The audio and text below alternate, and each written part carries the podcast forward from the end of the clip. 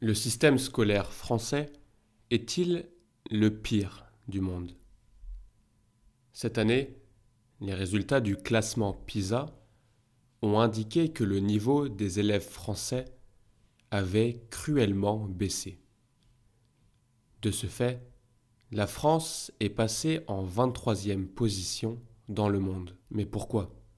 Pourquoi la septième puissance mondiale est-elle aussi basse dans le classement C'est la question à laquelle j'ai tenté de répondre dans ce nouvel épisode de mon podcast. En parlant avec euh, plusieurs de mes étudiants, je me rends compte que le système scolaire français est souvent critiqué, et certains disent que c'est même le pire au monde.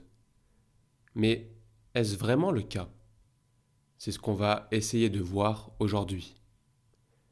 On sait tous que l'éducation c'est très important. Je crois que personne va venir me dire le contraire. Elle joue un rôle clé dans nos vies et l'école fait partie intégrante de notre quotidien. En France, on y passe de nos 3 ans jusqu'au moins nos 16 ans. Entrer à l'école, c'est un grand changement dans la vie d'un enfant. Pourtant, aujourd'hui, Beaucoup de gens critiquent l'école française. On critique l'intensité du rythme scolaire. On parle de la faible rémunération des professeurs et de la baisse du niveau général. Bref, tout cela semble bien compliqué. Mais revenons justement sur ce dernier point, la baisse du niveau des élèves français le 5 décembre 2023, les résultats du classement PISA 2022, le programme international pour le suivi des acquis des élèves, ont été publiés. Ce programme compare le niveau des élèves dans différents pays. Et même si la France est championne du monde de football, elle n'est pas au top en matière d'éducation. La France qui est la septième puissance mondiale, est classée 23e dans ce rapport sur l'éducation.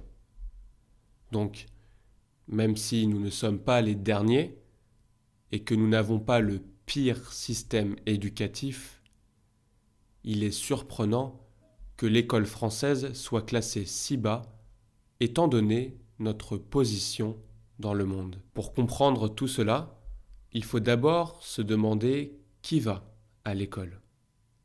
En France, presque tous les jeunes en âge d'étudier sont scolarisés, ce qui représente 99% de la population. C'est une chance énorme, car ce n'est pas le cas partout dans le monde. Tout le monde a accès à l'éducation gratuitement. Maintenant, il faut un système éducatif qui fonctionne bien. Pour les classes, on sait qu'une classe efficace ne doit pas avoir trop d'élèves. C'est plus facile d'aider et d'accompagner 25 élèves que 35. Récemment, des efforts ont été faits pour réduire la taille des classes en primaire, où les élèves ont le plus besoin d'être accompagnés. En 2020, on a limité à 24 le nombre d'élèves par classe en CP et en CE1. Mais, en même temps, on a créé des postes en primaire et supprimé des postes en collège et lycée. Depuis 2018, le nombre moyen d'élèves par classe au collège est passé de 25 à 26 et de 29 à 30 au lycée. Dans certains lycées publics, on atteint même 40 élèves En comparaison avec nos voisins européens, même si des efforts sont faits, il y a encore beaucoup à améliorer. Concernant le rythme scolaire, la France a le plus de vacances scolaires en Europe, mais aussi le plus d'heures d'enseignement. Nos journées sont donc plus chargées et le rythme plus lourd. En moyenne, un étudiant travaille de 8 heures à 17 heures, lundi au vendredi. L'idéal serait d'avoir un emploi du temps moins chargé. Mais repenser notre rythme scolaire implique de prendre en compte des conséquences qui dépassent le cadre de l'école. Par exemple, réduire les vacances d'été n'est pas possible à cause de la pression du secteur du tourisme. Un autre sujet crucial le financement. Le budget par élève a presque doublé depuis 1980. Mais le problème principal reste le salaire des profs.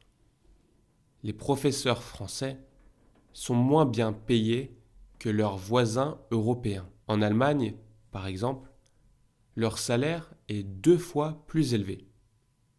En 2022, une augmentation des salaires des jeunes professeurs a été annoncée, mais il reste du chemin à parcourir. Les professeurs sont essentiels au bon fonctionnement de notre pays. Alors, pourquoi, malgré toutes les réformes, n'avons-nous pas un meilleur classement? Qu'est-ce qu'il faut faire pour avoir le meilleur système éducatif? Pour comprendre cela, je vous propose d'aller regarder le système scolaire de Singapour, qui est en tête du classement PISA. À Singapour, le système éducatif est très performant. Ils utilisent une méthode spéciale appelée la méthode singapourienne, très originale. Cette méthode commence par des exemples concrets avant d'expliquer la théorie tout le contraire de ce que l'on fait en France. Par exemple, pour apprendre les fractions, les élèves peuvent jouer avec des parts de pizza. Ça rend les maths plus compréhensibles et moins ennuyeuses. Gabriel Attal, en France, lorsqu'il était ministre de l'Éducation, a décidé d'essayer cette méthode dans notre système scolaire. On verra comment cela va fonctionner, mais ça semble plutôt prometteur. Par contre, on ne peut pas dire que le système à Singapour est parfait. Il met beaucoup de pression sur les élèves. À 12 ans, ils doivent passer un examen national qui détermine leur niveau et la suite de leurs études. À cause de cela, beaucoup d'enfants singapouriens prennent des cours particuliers en dehors de l'école. Les parents veulent que leurs enfants réussissent pour leur assurer un bon avenir. Mais cette pression peut nuire au bien-être des élèves. En Corée du Sud, c'est un peu la même chose. Le système est très méritocratique. Si tu réussis bien tes examens, tu iras dans une bonne université et tu auras une vie tranquille. Mais si tu échoues, tu auras du mal à trouver un bon travail. Il n'y a pas beaucoup de possibilités de réorientation, comme en France. Les élèves coréens suivent aussi des cours particuliers. Et ça commence très jeune. 40% des élèves de maternelle prennent des cours particuliers. Le système éducatif coréen est plus performant que le nôtre, mais les élèves travaillent beaucoup plus et la pression est énorme. Ça affecte leur santé mentale. En Corée du Sud, le suicide est devenu la première cause de mort chez les adolescents. Finalement, être en tête du classement PISA ne signifie pas forcément avoir un système scolaire parfait. Il existe un juste milieu. Certains pays, comme le Canada et surtout le Québec, sont bien classés sans trop de pression sur les élèves. Au Québec, la grande liberté donnée aux professeurs est remarquable. Ils peuvent choisir leur manuel ou ne pas en utiliser, et ils décident de la manière d'enseigner. En Finlande, un autre exemple proche de chez nous, le système fonctionne très bien, avec des journées d'école qui finissent à 13 heures. On pourrait se demander comment ils obtiennent de bons résultats au classement PISA en travaillant seulement le matin. En fait, ils ont une stratégie différente. Même s'ils n'ont que 20 heures de cours par semaine, on attend d'eux qu'ils soient très attentifs et efficaces pendant ces cours. Ça contraste avec les élèves coréens qui sont si fatigués qu'ils s'endorment en classe. En Finlande, les élèves ont peu de cours et de devoirs, mais ils doivent être efficaces lorsqu'ils travaillent. En fin de compte, la France ne s'en sort pas si mal. Selon les rapports PISA, nous ne sommes ni les meilleurs ni les pires. En termes de charge de travail, même si certains se plaignent, nous ne sommes pas aussi surchargés que dans des pays comme Singapour ou la Corée du Sud, où les élèves travaillent constamment entre l'école et les cours privés. D'un autre côté, nous avons un système plus strict et nationalisé que des pays comme la Finlande ou le Canada. Lorsque l'on compare tous ces pays, on réalise qu'il est important de regarder au-delà de la simple performance scolaire. Évaluer un système éducatif ne devrait pas seulement se baser sur la capacité des élèves à résoudre des exercices de mathématiques. Pour améliorer l'école, il est important de trouver un équilibre, un juste milieu. Les élèves ne devraient pas se sentir étouffés par l'école, mais plutôt guidés vers la réussite et le développement d'un esprit critique. Il ne faut pas devenir des machines.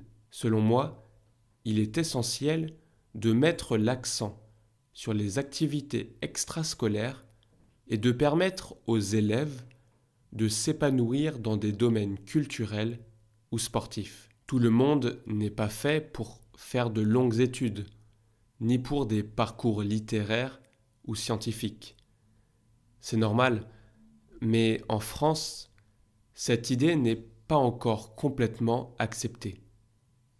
Il est nécessaire de valoriser les vocations, de ne pas diaboliser les filières professionnelles et technologiques, et de diminuer la pression sociale sur l'orientation. Notre système actuel a des points positifs, mais aussi des aspects à améliorer et à changer. L'ancien ministre de l'Éducation nationale, Gabriel Attal, a pris de nombreuses mesures pour les prochaines années à venir. On dit qu'il faut environ dix ans pour mettre en place des réformes dans les écoles et en voir les résultats. On verra donc en 2033 ce que ça donne. Je ferai peut-être un podcast à ce sujet et peut-être que vous serez là pour m'écouter. L'éducation est au cœur de tous les sujets de société. Elle rassemble tous les autres sujets. Elle détermine notre vision et construit notre intelligence collective. L'éducation est essentielle et il est temps de lui donner la place qu'elle mérite. Je vais m'arrêter là parce que je n'ai pas un temps illimité, mais j'espère vraiment que vous avez appris certaines choses et que vous avez aussi amélioré votre compréhension du français. Comme d'habitude, n'hésitez pas à liker cet épisode, à vous abonner si ce n'est pas déjà fait, à partager si vous avez appris des choses, si vous avez aimé ce que vous avez écouté. Dites-moi aussi dans les commentaires ce que vous pensez de l'éducation française et de l'éducation dans votre pays. Il y a énormément de choses à dire et je serai très curieux de voir euh, votre avis. Je vous souhaite une très bonne journée, une très bonne semaine. On se dit à la prochaine. C'était Carlito. Ciao ciao